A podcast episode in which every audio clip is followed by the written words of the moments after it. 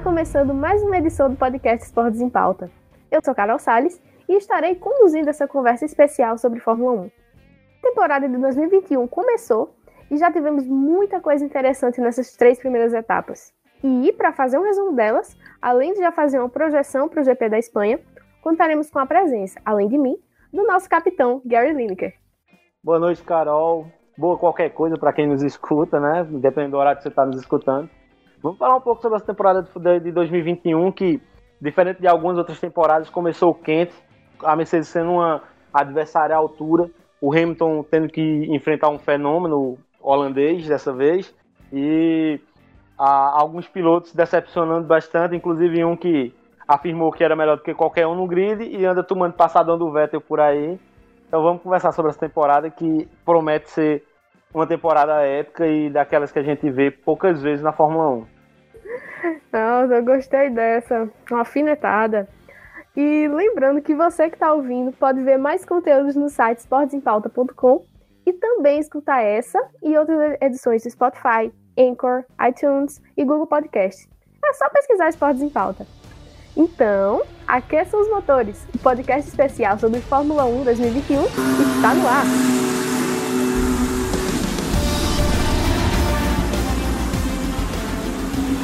Para começar, vamos entender como está sendo o campeonato até aqui. Voltando lá para o GP do Bahrein, onde três pilotos fizeram a estreia na Fórmula 1: Sonoda, Mick Schumacher e Mazepin. Além disso, né, corrida teve uma narrativa à parte, que envolveu os limites de pista e Hamilton e Verstappen. E a corrida terminou com a vitória do heptacampeão. O que lhe chamou a atenção e qual é a sua análise? Então, me chama a atenção de, como você falou, vamos por partes a, a questão do, dos, pilotos, dos pilotos estreantes. Me chama muito a atenção o Tsunoda, que mostra ser um piloto. O Japão finalmente revelando um piloto que me parece muito promissor. Parece ser um menino que, para se olhar com, com atenção, já estreia no, na primeira corrida no Bahrein com o nome lugar, o que não é fácil, principalmente porque a AlphaTauri não é, não é ou não se esperava que fosse um carro para brigar ali, ali por, por pontuações ou para brigar mais atrás. Tanto é que o, o seu companheiro, a, o que é o Gasly no caso, o Gasly acaba, acaba a corrida, ele não nem conclui a corrida na verdade, não é? Se não me engano, o uhum. Gasly não conclui a corrida. E, e, me chama muita atenção que o, o, Tsunoda ele tem muito da, daquilo que os antigos pilotos do Japão tinham, de, de ser arrojado, de, de, de, ser veloz mas a gente viu um pouquinho mais para frente que ele começa a pecar um pouco na, nas tomadas de decisões, tendo alguns erros bons, o que é natural pela idade, pela estreia. Mas me chama muito, a, o que chama mais atenção, e é o, o, o, que todo mundo anda falando, um é o Mick Schumacher, porque, por causa do nome Schumacher que vem, não só pelo talento dele, mas por toda a pressão que vem por, por decorrência desse nome, do sobrenome dele, o filho do, do Mikael.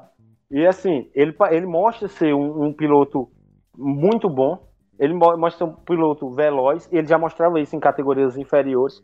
Óbvio que a, o carro da Haas não está não tá oferecendo melhores condições para ele, mas mesmo assim ele consegue bater corriqueiramente no seu companheiro, o que, o que pode nublar um pouquinho a, a, nossa, a nossa perspectiva do que é o Mick Schumacher na Fórmula 1, é que o companheiro dele não é um piloto de Fórmula 1, é um menino que o pai comprou um carro e botou para ele correr. Pois é, isso é verdade. É, eu acompanhei esses três na Fórmula 2. Eu, desde a Fórmula 2 eu gostei muito, gostei muito de ver o Tsunoda. É um menino, assim, ele tem muito talento. E como tu falou, ele pontuou já logo na estreia, né? E essa questão das decisões erradas que tu também falou, não acredito que assim, é a experiência mesmo que ele vai adquirindo, mas eu vejo ele muito promissor. Já o Mick, nem se fala, campeão da Fórmula 2, com ótimas performances, muito bom. E é outro que eu coloco muita fé no futuro. Porque esse começo para ele vai ser muito difícil, porque ele está na Haas, que é uma equipe que claramente não está focada nesse ano, já está focada para o desenvolvimento de 2022 do seu carro. Essa temporada vai ser meio que para cumprir tabela, né? E é um futuro brilhante. E, e atrapalha um pouco a, pra gente. Não, desculpa interromper, cara. É que atrapalha um pouco a nossa, o nosso raciocínio, porque a, a, o, o ponto de afeição dele é o companheiro de equipe. Só que quando a gente vê o companheiro de equipe dele, que é o Mazepin, que é um, é um, é um piloto que ele se destaca muito mais pelas confusões fora da pista do que pelo que faz em pista, e olha que na pista ele faz muita confusão também, acaba, acaba nublando um pouco, porque, por exemplo, o Tsunoda, a gente tem a, o parâmetro do companheiro da equipe dele, já que a, se, a, se, o carro não é dos melhores, a, gente compara com o companheiro da equipe. O Mick Schumacher corre sozinho porque o companheiro da equipe dele no, no último GP de Portugal quase inventou o acréscimo na Fórmula 1 para ver se ela acabava a corrida. Meu Deus, é deprimente. Como é que toma, no GP de Portugal, né, que a gente vai tratar um pouco mais adiante, isso eu queria destacar, como é que toma um minuto do Mick Schumacher que estava em penúltimo? Minha gente, foi um absurdo. Patético. E, é, patético. Falando ainda do, do Mazepin, outra coisa para destacar, né, para a gente ver a gravidade da situação. E ele rodou na primeira volta, não foi? GP do Bahrein? Eu tô começando a achar que ele é o peão da casa própria de Silvio Santos. A gente tá apostando em qual volta ele vai, ele vai rodar. É, desse jeito, desse jeito. Agora, vamos falar, ainda tratando do GP do Bahrein, vamos falar dessa questão de Hamilton e Verstappen e os limites de pista, que teve toda aquela polêmica lá pro final da corrida. E, e também teve essa ordem da Red Bull, que quando Verstappen passou, excedendo os limites de pista, a Red Bull pediu para ele recuar, né, para ele ser da posição de volta para o Hamilton. E qual é a análise, como você observou esse incidente, Gary? Então, Carol, a questão do limite da, da pista, a gente entende que o regulamento e a FIA, eles pretendem proteger o piloto. Desde que aconteceu alguns acidentes e algumas perdas fatais nos, nos últimos tempos, algumas perdas não, né? A gente perdeu o, há pouco tempo houve uma tragédia com o.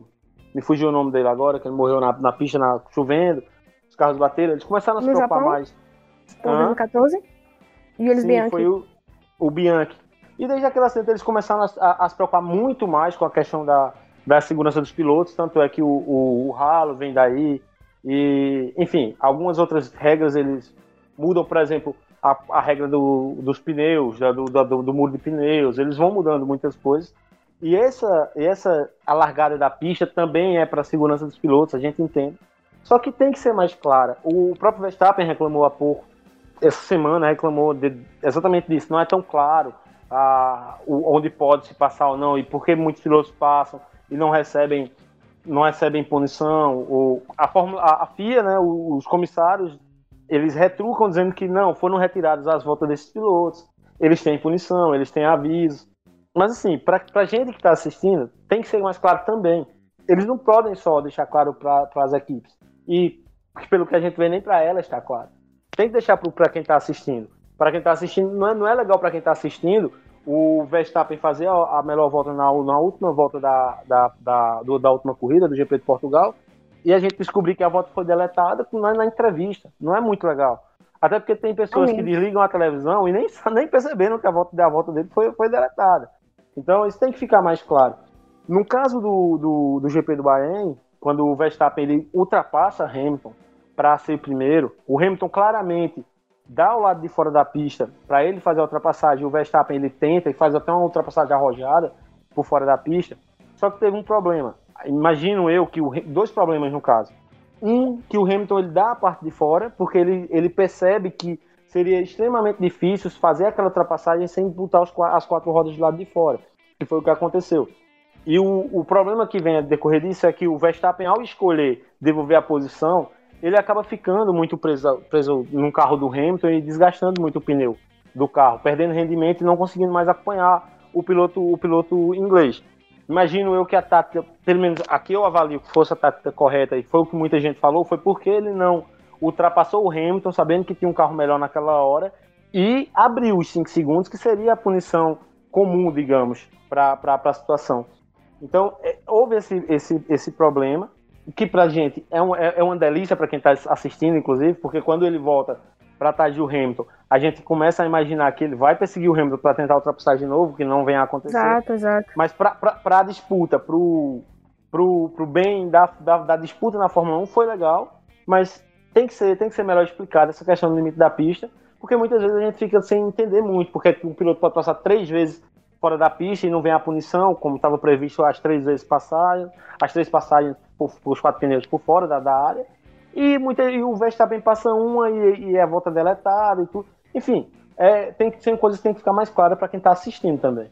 Eu concordo totalmente. E quando tu falou que a gente esperava no GP do Bahrein que Verstappen, depois que devolveu a posição, perseguisse, eu realmente fiquei com essa sensação que Verstappen ia devolver a posição, né, que foi uma ordem da Red Bull, mas que ele ia perseguir. E ia ficar aquela disputa ali no final da corrida. Mas só que Hamilton abriu, Hamilton ganhou. Bem que Verstappen ficou em segundo, mas ele acabou não tendo o mesmo rendimento que antes de ele passou por fora da pista, por fora do limite de pista. Eu concordo totalmente contigo que precisa ser melhor esclarecido, tanto para as equipes quanto para a gente que assiste também. Agora, passando para a segunda corrida, no GP da Emília-Romanha, que teve uma interessante vitória de Verstappen. Ele até venceu, achei muito legal. Ele venceu com uma vantagem considerável em relação a Hamilton. Se eu não me engano, foram 22 segundos de vantagem. E Hamilton foi o segundo colocado. Mas, nossa, ele é muito sortudo. Eu fico assim, besta como ele é muito sortudo. E esse foi mais um dos exemplos que mostrou que ele é muito sortudo, porque ele quase abandonou, ele deu uma escapada na pista, mas ele teve muita sorte quando Bottas e Russell bateram e teve uma bandeira vermelha que colocou Hamilton totalmente de volta para a corrida e ele escalou o grid, escalou. Se não me engano, ele estava em nono e foi terminou a corrida em segundo. Ele foi escalando de uma maneira impressionante. É uma bate corrida, né, Gary?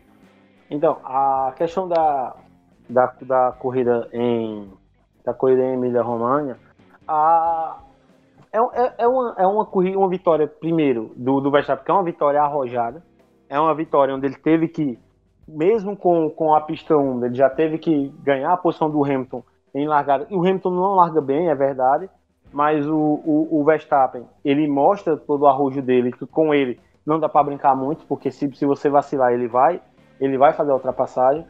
E assim, para além, além desse ponto, a pista ficou muito traiçoeira. Tanto é que o próprio Verstappen, quando ele está quando ele tá, tá na, na, primeira posição, quase garantida a vitória, já no pro fim da corrida, ele também quase escorrega, quase vai parar na, do lado de fora da pista. E, e as bandeiras vermelhas vieram, como você falou, Carol, ela, ela acaba ajudando o Hamilton, porque é aqui, né? A sorte ela acompanha os competentes.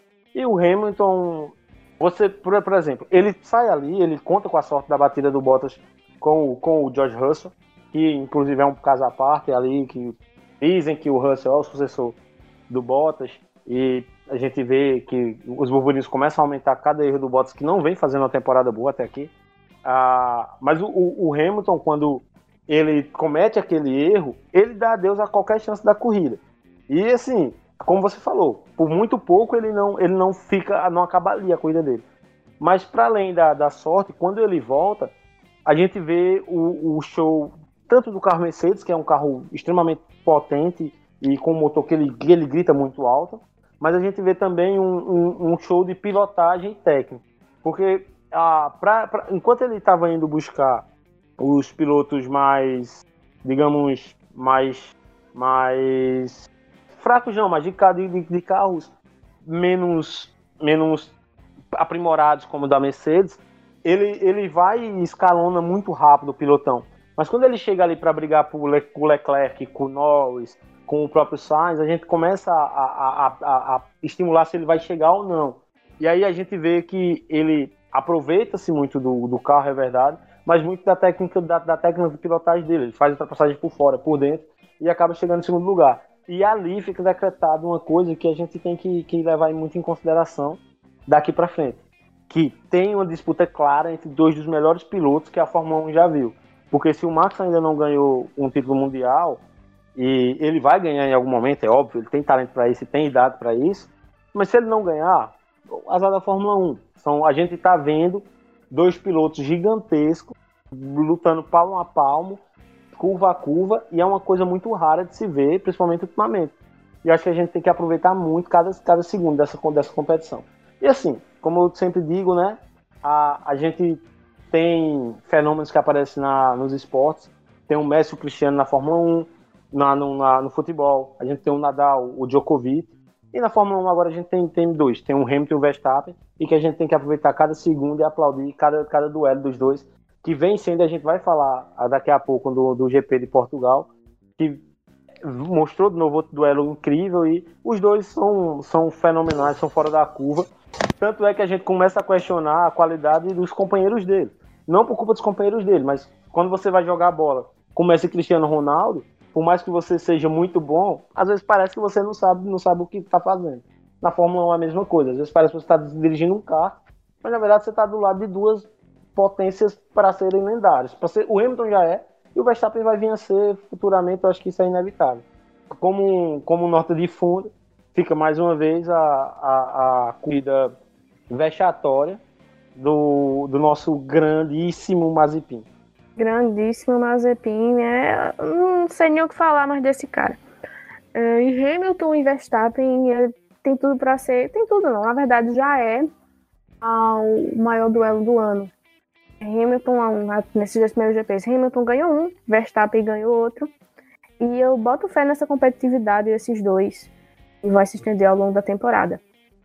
E recuperando um pouquinho essa questão do Bottas e do Russell, o Russell muito provavelmente será o próximo piloto da Mercedes e Bottas continua a ser pressionado, né? Que mostra um desempenho inferior demais, quando, principalmente quando você compara ele com o do Hamilton, né? Então, a, a, o, o Bottas, eu, eu sempre digo, eu não acho que o Bottas é um mau piloto. Eu acho que o Bottas ele é um bom piloto. Ele é um piloto que tem, tem, tem cancha para estar tá na Fórmula 1. Mas acho que quando você vai escolher ser companheiro de equipe de pessoas tão fora da curva, como é o caso do Hamilton, você tem que, que pensar muito bem se esse é o passo o passo que você deve dar. E eu deixo sempre como exemplo a questão do Rosberg. O Rosberg foi campeão mundial correndo na equipe do Hamilton, o Rosberg aposenta muito porque ele sabia que tinha que ter um alinhamento dos planetas muito grande para ele voltar a vencer o Hamilton. E muitas vezes um piloto que ele, é, que, ele é, que ele é bom, ele começa a ser questionado porque ele está ao lado de, de alguém que, que tem um talento gigantesco. E isso a gente pode pegar muito mais atrás na Fórmula 1 também. Você pode pegar os companheiros do Schumacher sofreram muito isso. Os companheiros do Senna sofreram muito isso. Enfim, você foi, vai pegando os companheiros do, do Mika Hakkinen, sofreram muito com isso. Os próprios companheiros do Alonso, até o Hamilton disputar com o Alonso, sofriam muito com isso. Então, é, é, é, é, difícil, muito difícil você dividir o box com um cara desse tamanho e você lidar com a pressão de você ter que ganhar de um cara que provavelmente é o maior da história. O mesmo acontece na RBR, o Pérez tem um talento inquestionável. Está começando a ser questionado agora. E aí você vai vendo um tanto de piloto que na, na RBR acabou também sendo descartado porque acharam que ele não tinha isso, não era esse piloto todo. Acho que é muito complicado você viver e ter que conviver com a pressão de superar pilotos que, que são extremamente fora da curva. A, a questão do Russell e do Bottas, o Russell me parece um piloto que ele tem um potencial para ser um desses fora da curva. Ele tem potencial para ser um, um campeão mundial um dia. E aí a, o Bottas convive com duas pressões a pressão de ter, ter, que vencer o Hamilton ou ter que ou assumir que é um escudeiro e aí não sei se ele se sente confortável com, com isso e, e, ou, e a pressão de você ter um, um fenômeno, um menino muito bom, um menino de muito potencial ao lado, vendo você errar sempre, tá, tá errando, não tá entregando o que a equipe espera e babando atrás, atrás do seu da sua vaga.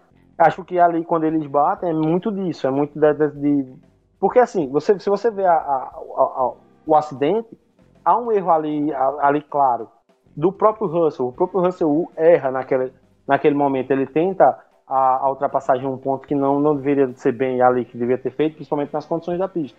E assim, mostra muito disso, de, de você querer mostrar serviço ao seu futuro empregador. E, e acho que o, o, Bottas vai ter, que, vai ter que conviver com essa pressão e superar ela nessa temporada, ou vai ficar muito difícil a renovação com a Mercedes no final da temporada. Então tu vê que aquele incidente em específico foi culpa do Russell? Eu, eu acho, eu, eu, eu tenho a, a, impressão de que eu não diria culpa. Eu diria que ele tem responsabilidade. Assim, eu, eu, eu acho, acho que faltou faltou um pouco de experiência ao Russell, porque eu, eu acho que ele tenta, porque ele vem muito rápido e ele e quando ele quando quando os, os dois carros estão de lado, a pista um pouco um pouco um pouco não muito úmida ainda e ele perde um pouco a aderência ali. Eu acho que a, a colisão acaba sendo muito por causa da ação dele. Não, quer, não, não, não diria culpa, porque culpa parece que ele foi um erro muito, muito claro dele, o que não foi, mas eu acho que foi imprudência, diria, aquela tentativa naquele lugar. Agora, falando do GP de Portugal da semana passada, que foi em Portimão, teve a pole do questionado Bottas. Mas antes de falar do Bottas, tem outro ponto que eu gostaria muito de destacar. Teve muita gente que eu percebi, principalmente no Twitter, que a galera ficou muito triste porque o Ricardo tem uma fanbase muito forte e ele ficou fora do, da segunda sessão de treino classificatório, do Q2. Ele ficou no Q1 e ficou com 16 melhor tempo apenas, enquanto o Norris ficou em segundo. É, Gary, tu acha que o que tu acha disso? O Ricardo já está começando a ser pressionado da McLaren. Não pressionado, mas ele está abaixo do esperado. Ou é um período de adaptação?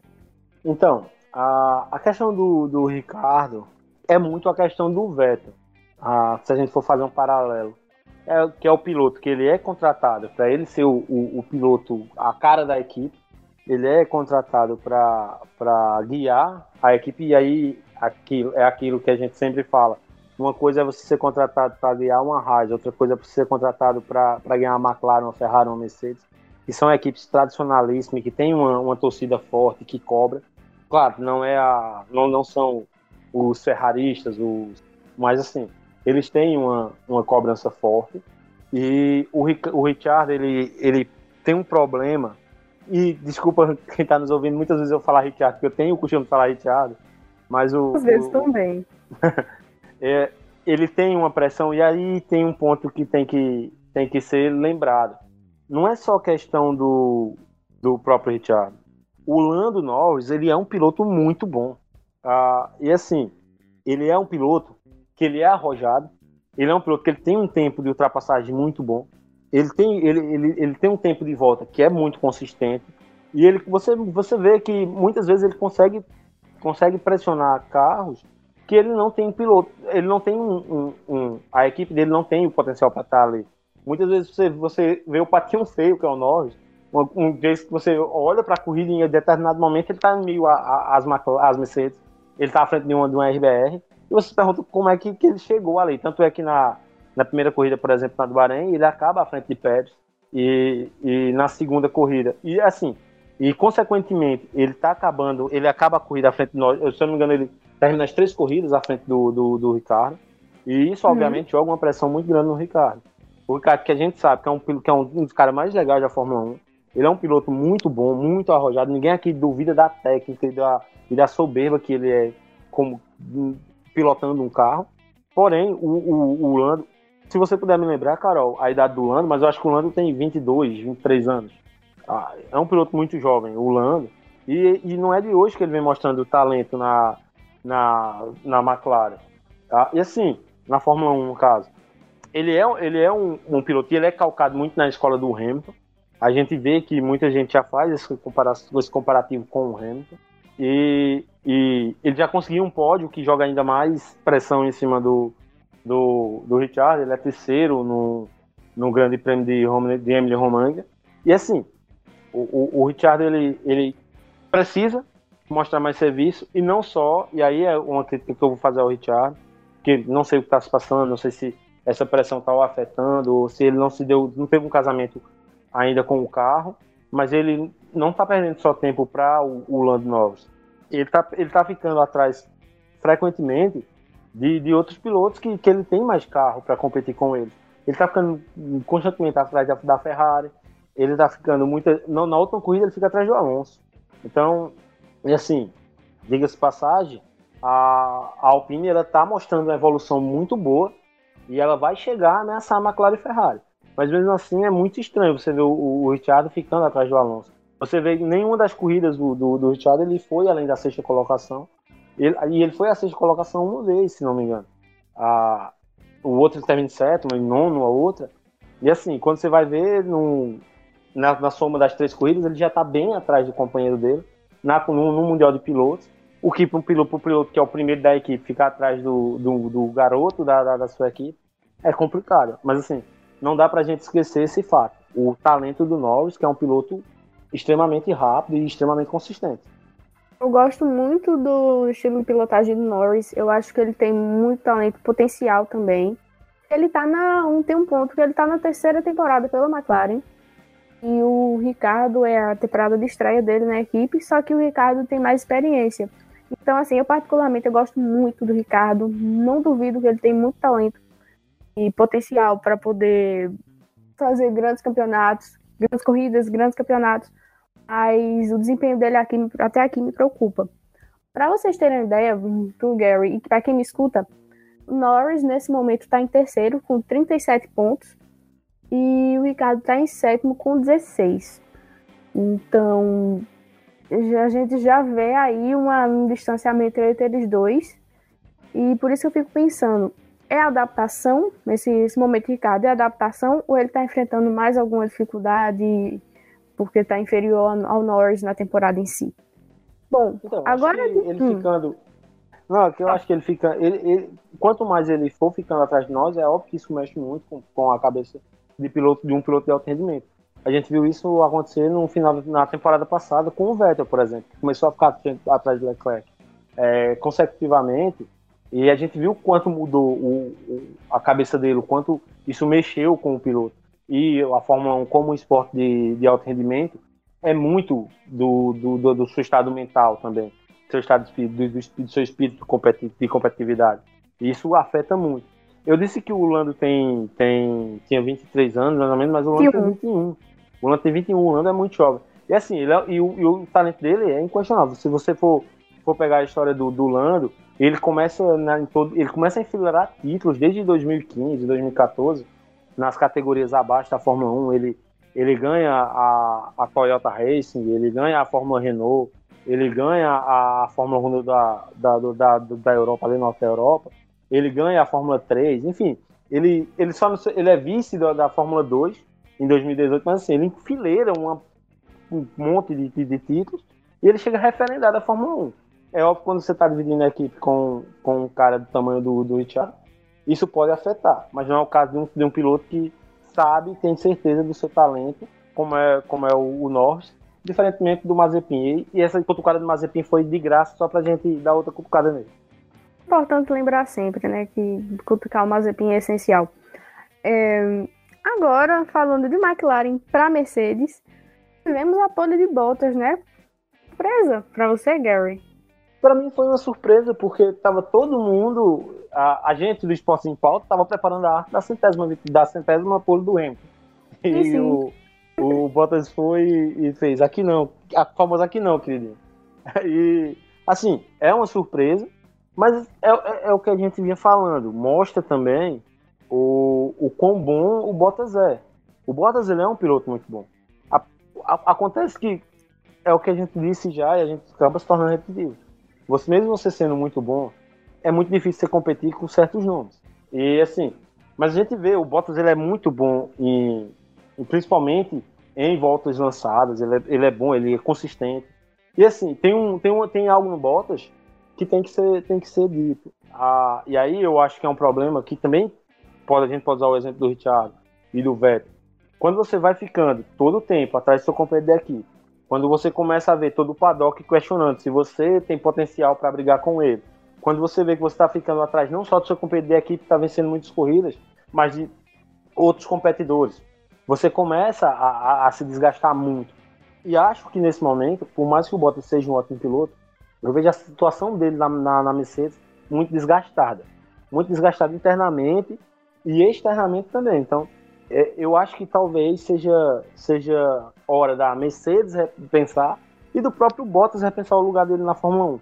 É, é claro e é, e é, evidente que nem todo mundo vai querer largar, nem todo mundo não, ninguém vai querer largar o melhor carro da Fórmula 1, que no caso não é a Mercedes hoje, é a RBR, mas é o segundo melhor carro da, da, da, da Fórmula 1 hoje pareado, ali cabeça a cabeça com a, com a Red Bull. Mas que talvez para a história dele, para ele como, como, como pessoa, para parar de, de, sofrer com, esse, com essa pressão, talvez seja bom, seria muito bom uma pensar pelo menos uma mudança de ares. Eu, particularmente, eu gostava muito do Bottas na Williams, né, até 2016, que ele foi para a Mercedes em 2017, com a aposentadoria do Rosberg. E eu gostava muito do Bottas. E eu concordo totalmente contigo quando tu fala que Bottas não é um piloto ruim. Só que com Lewis Hamilton, Lewis Hamilton do lado é complicado, né? Não é fácil, realmente.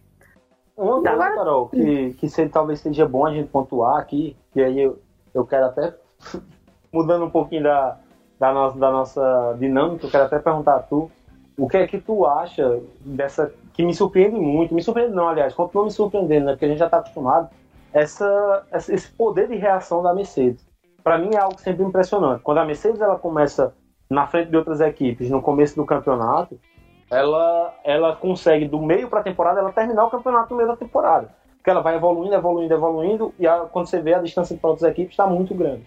Quando ela começa atrás, e já aconteceu com a Ferrari, por exemplo, em determinado momento, a, já aconteceu algumas vezes com a própria RBR, que, que botava ali o carro na mesma, no mesmo estágio da, da Mercedes no início da temporada, e no final da temporada você via a Mercedes sobrando na turma, literalmente disputando o campeonato, os dois carros da Mercedes, e agora a gente viu, no começo da temporada, a RBR engolindo a Mercedes nos treinos, nos treinos pré-temporada, pré nos testes. A gente viu na primeira corrida a RBR do, do, do, Verstappen, pelo menos, sobrar, já que o Pérez teve, teve alguns problemas, né? A gente viu a RBR do, do Pérez sobrar na turma. E agora a gente já vê a Mercedes cabeça a cabeça, é, é, ameaçando superar a própria RBR. E a gente e esse é o medo, é essa esse poder de reação da Mercedes, chegar no meio do campeonato, a Mercedes transformar o campeonato, esse campeonato não foi o campeonato 2018, que a Ferrari tentou, mas a Mercedes no meio para do meio para o final sobrou na turma. O que é que tu acha do, do, que tu, como tu avalia esse poder de reação da Mercedes? E se tu acha que, que isso pode acabar acontecendo em algum determinado momento da competição? Eu acho que esse poder de reação da Mercedes é uma coisa assim impressionante. E tu citou agora 2018, a gente tinha esperança também de ser um campeonato mais competitivo, com a Ferrari lá é, ameaçando o campeonato, conquistar o campeonato. Mas eu não tenho nem palavras para dizer assim como a Mercedes evolui, simplesmente evolui e chega a um certo ponto que vira um campeonato do primeiro e vira um campeonato dos dois pilotos da Mercedes. O, é, e eu estava pensando nisso justamente quando eu estava refletindo sobre o começo dessa temporada. E eu espero que seja totalmente diferente. Com mais competitividade que eu vejo que a Fórmula 1 precisa, né? É, sim, e tem uma coisa que a gente vai ver nessa, nessa temporada, a gente pode ver muito nessa temporada. Que, porque assim, eu já acho da agora que o, que o E aí a gente já projetando o, o, os próximos GPs, como o, o, o, da Espanha, o Max Verstappen ele vai ter eu, eu, na minha visão, vejo muito isso. O Verstappen vai ter que mudar um pouco do, do estilo de pilotagem dele se ele quiser competir com o Hamilton. O Hamilton ele é um relógio, ele quase não erra. Quando ele erra, tem sorte, igual você falou ainda. Mas assim, é impressionante o, o quanto o Hamilton ele se, se refez enquanto, enquanto piloto durante a trajetória dele na Fórmula 1. A gente lembra quando ele entrou na Fórmula 1 em 2007, 2008, ah, 2007, que ele era um piloto que, que todo mundo dizia que era muito arrojado, muito rápido, todo mundo percebia, ele bateu, bateu todos os recordes quando entra na Fórmula 1, é, ele bate recordes de cedo, mas assim, ele sempre desgastava muito os pneus, ele sempre era um piloto que castigava muito o carro, ele sempre foi, foi esse piloto que não cuidava, tanto é que quando ele disputa a temporada de 2010, se não me engano, que ele é, que ele é, ele é piloto junto com o Bottas, o, todo, sempre ele pedia muito, muitas corridas, perdeu muitas corridas pro Bottas, porque o Bottas chegava no final da corrida, o Bottas, não o Bottas, desculpa, o Jason Mantle, porque o Banton sempre foi um piloto, é um exímio cuidador dos pneus. E ele sempre chegava no final das coisas com os pneus zerados, enquanto o Hamilton chegava na capa. E isso era, era um, um, um questionamento muito grande que ele tinha.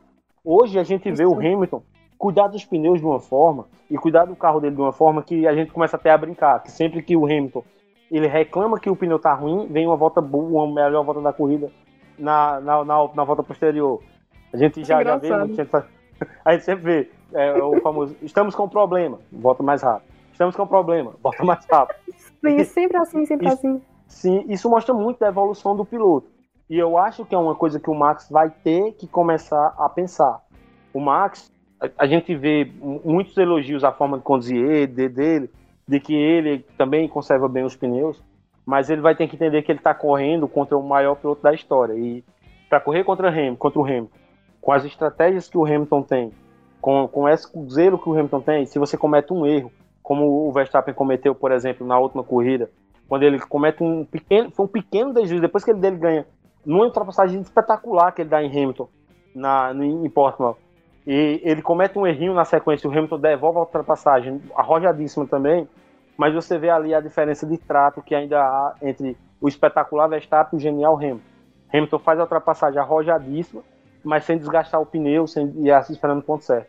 O Verstappen, na hora que ele faz a ultrapassagem Hamilton, ele vai pelo lado sujo, ele vai é, comendo a, a, zebra, como a gente costuma falar, mas ele desgasta um pouco o pneu e acaba perdendo rendimento um pouco à frente. Eu acho que o Verstappen vai ter que refinar um pouco a tocada dele para chegar a, a, ao nível de, de Hamilton. Que eu acho que ele tem muita. Se não chegar ao nível de Hamilton, porque a gente já falou aqui o que é, mas para chegar bem próximo, acho que ele, vai, ele tem esse pequeno ajuste ainda para fazer. Verstappen já é bastante experiente na Fórmula 1, apesar de ter apenas 23 anos de idade, né? Vale lembrar que ele entrou com 17 anos, que foi o último, inclusive, a entrar sendo menor de idade, né? Menor de idade, se a gente for olhar é, é a lei aqui do Brasil, né? É, mas depois disso, a Fórmula 1 colocou só para entrar maiores de 18 anos na Fórmula 1. E o Verstappen questão de aprimorar ainda mais. Ele tem, tem muito talento, já mostrou que é uma realidade e que é um futuro campeão mundial, é um potencial futuro campeão mundial. Mas é só questão de se aprimorar em algumas coisas, em alguns detalhes que precisam, para ele poder ser um piloto ainda melhor, ainda mais competitivo e conseguir ser campeão mundial. Depois que Hamilton se aposentar, ele tem tudo para ser o principal nome da Fórmula 1, pelo menos na minha visão. Agora vou falando sobre a corrida. Hamilton né, ganhou e teve vitória número 97, né, Gary? E é uma vitória com, com a, como a gente falou agora, é uma vitória com a cara do Hamilton. Um piloto muito veloz, assim, não tem que a gente falar da velocidade dele. Mas também um piloto estratégico demais, inteligente demais. Ah, quando, quando há a largada e você vê o Hamilton ele, ele cair ele larga muito bem e naquele momento ele, ele tenta pressionar o Bottas, mas o Bottas também larga muito bem. Mas ele toma aquela passada do Verstappen que volta a dizer, foi uma ultrapassagem espetacular. Eu até aquele ele momento. Foi aplaudível. Até aquele momento tinha sido a, a, ultrapassagem mais espetacular da Fórmula 1 até aquele ponto. Eu diria que só perde para do Hamilton em cima dele poucas poucas curvas depois, poucas voltas depois. Porque assim, o Verstappen, para você ultrapassar o Verstappen, você tem que ir muito no limite porque o Verstappen não é de, de negociar a posição ou de, ou de vender ah. fácil uma ultrapassagem. Tanto é que o Verstappen ele, ele puxa, acho que até além do limite que, que poderia, por regulamento, o carro, para tentar fechar o Hamilton. Mas você vê que o Hamilton ele segue no vácuo e tira na hora certa. E aí é um ponto. O, o Hamilton ele faz essa ultrapassagem na volta 11, que ele aproveita o deslize do, do Max na curva 14 ali, que é a penúltima de, de, do GP de Portugal. E assim, quando ele faz aquela ultrapassagem, ele faz ele faz uma ultrapassagem estratégica, que é o ponto que ele não podia mais ficar atrás, porque ele ia perder, ele ia desgastar muito o pneu dele.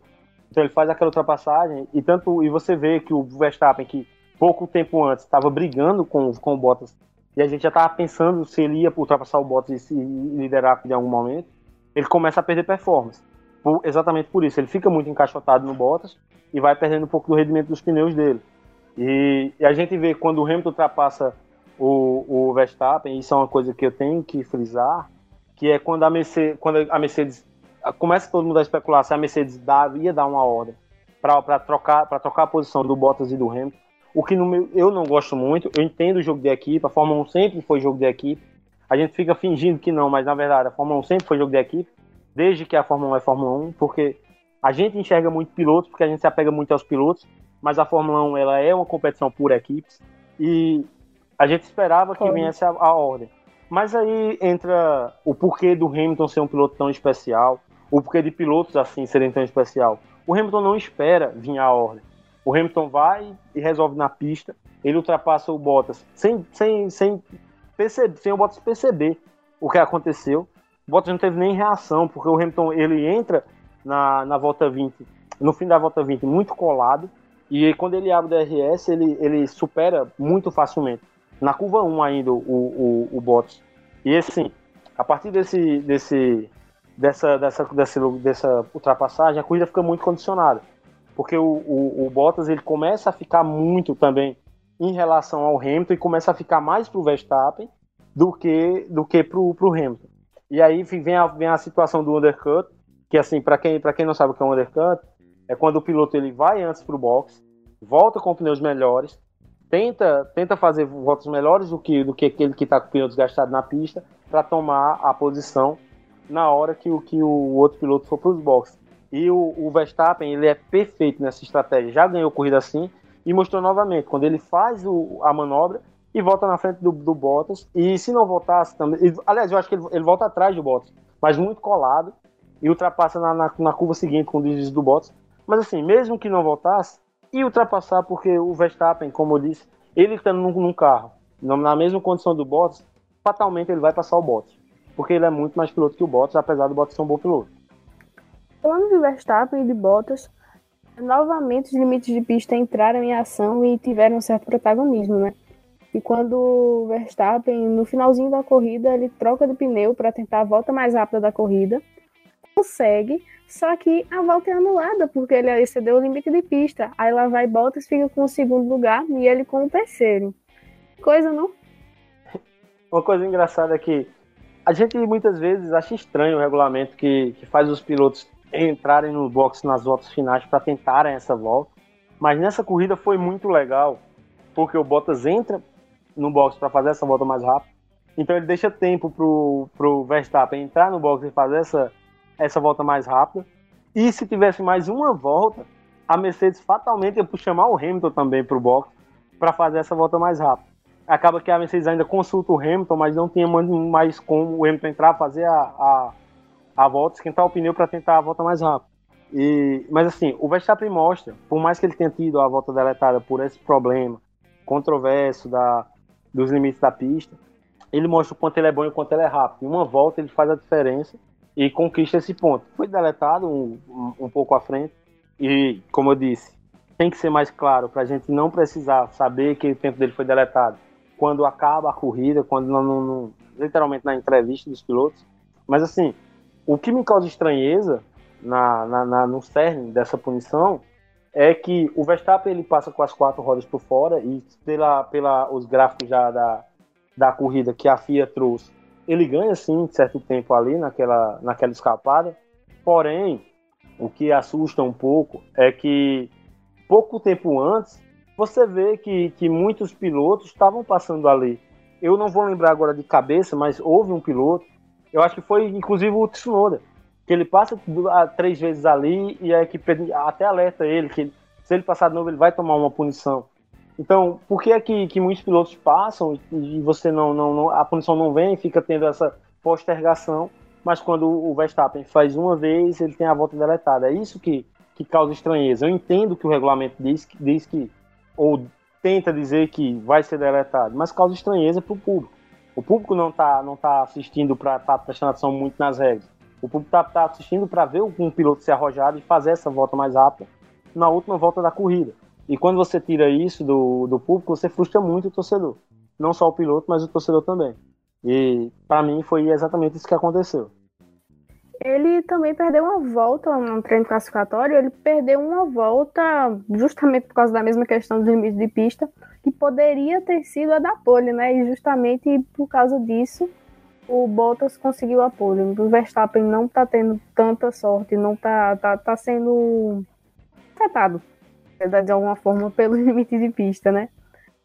Um ponto muito importante que eu tô lembrando aqui desde o começo do desse, desde o começo desse podcast, Gary, que tu falou de um certo piloto que se diz o melhor. Mas e aí, como é que ele tá na temporada até aqui?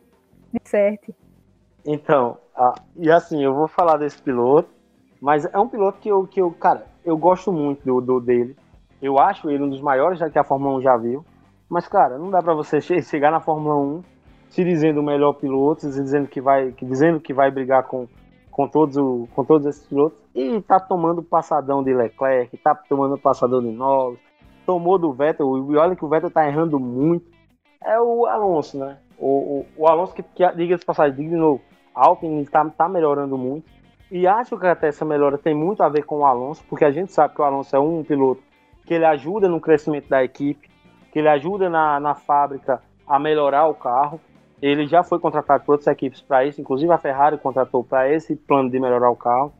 Mas assim, não dá para você chegar dando essa banca toda, desafiando todo mundo e acabar faz, fazendo não diria que papel vexatório, porque está conseguindo até bons resultados para quem está voltando agora, mas tá, não está se mostrando melhor que o Hamilton, não está se mostrando melhor que o Verstappen e não está sequer se mostrando melhor que o Lando Norris, por exemplo.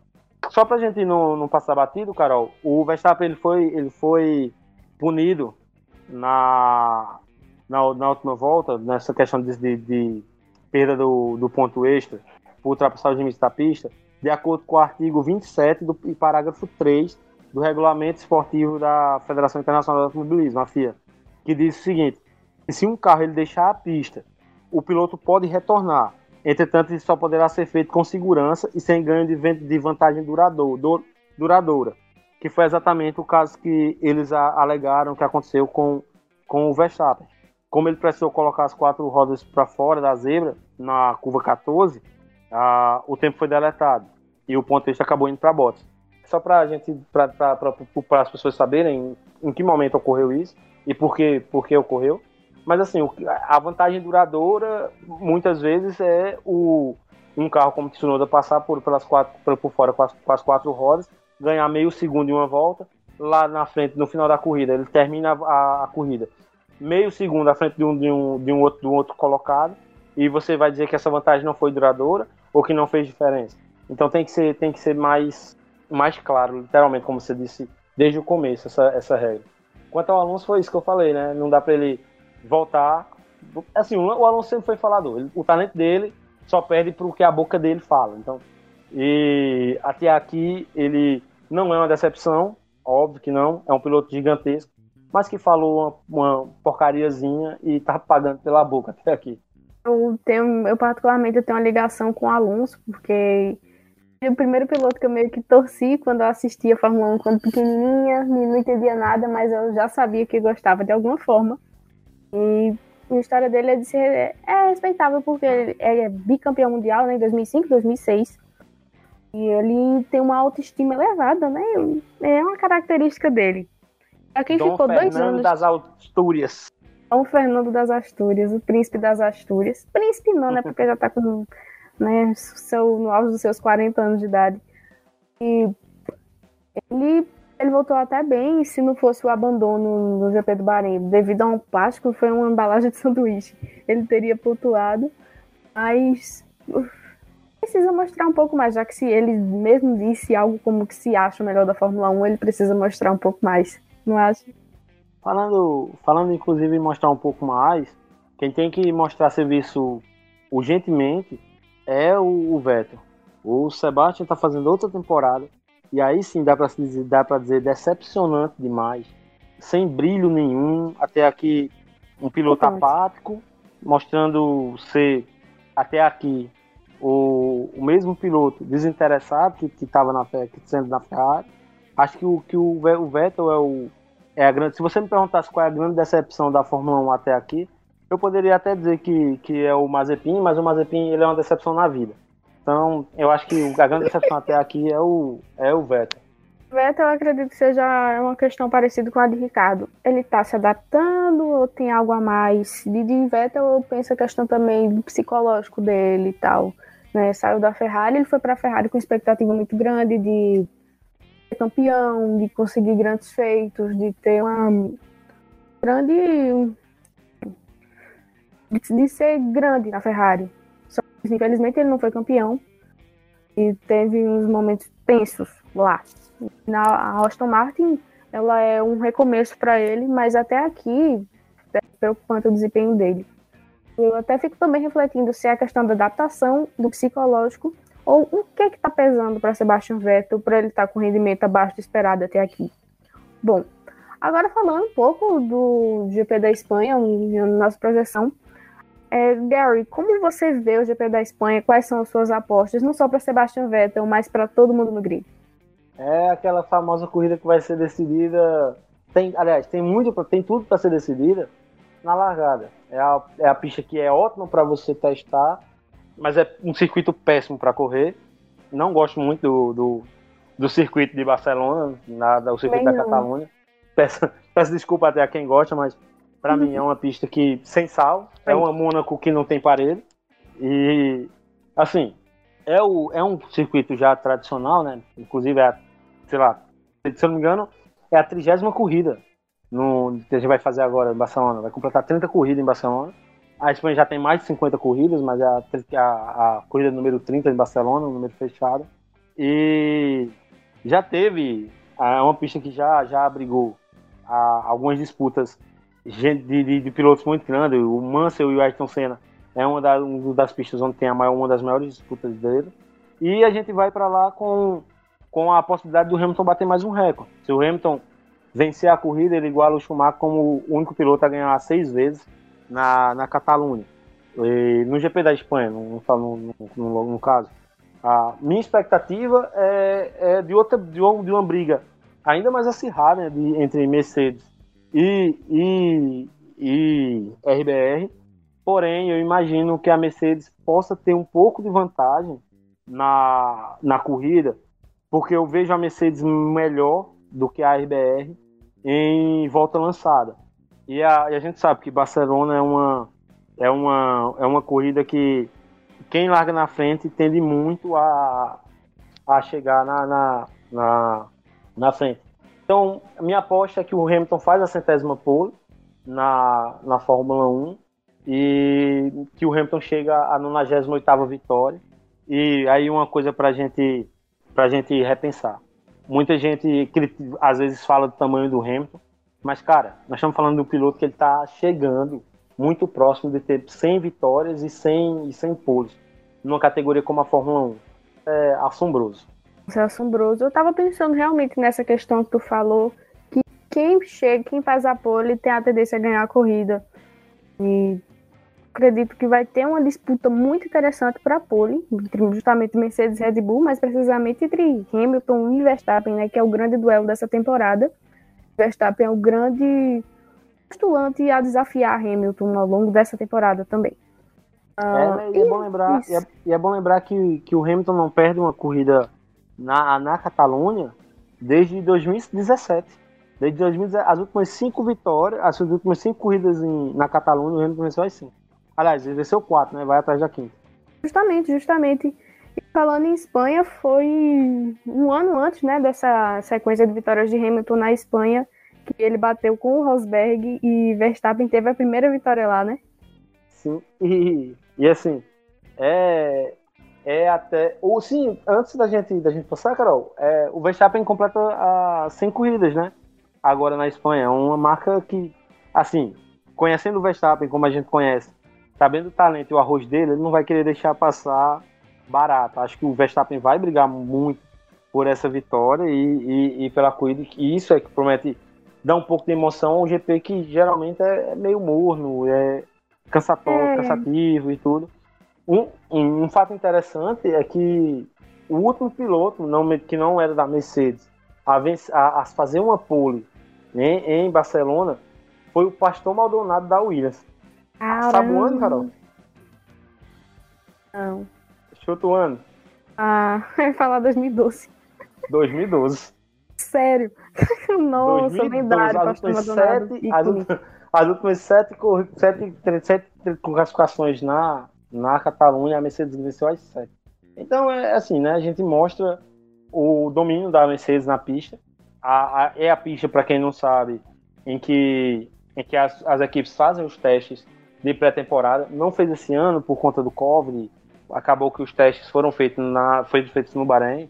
Mas assim, é uma pista que todas as equipes conhecem muito bem que como a gente, como eu disse no começo, é uma ótima pista para você testar, para você pôr o carro para correr, mas para na corrida é aqueles velhos, aqueles novos velhos circuitos que foram feitos há pouco tempo, que não não foram feitos há pouco tempo no caso, mas o novo traçado foi feito, a, teve algumas reformas há pouco tempo, que acaba tirando muito da, da, da graça da corrida.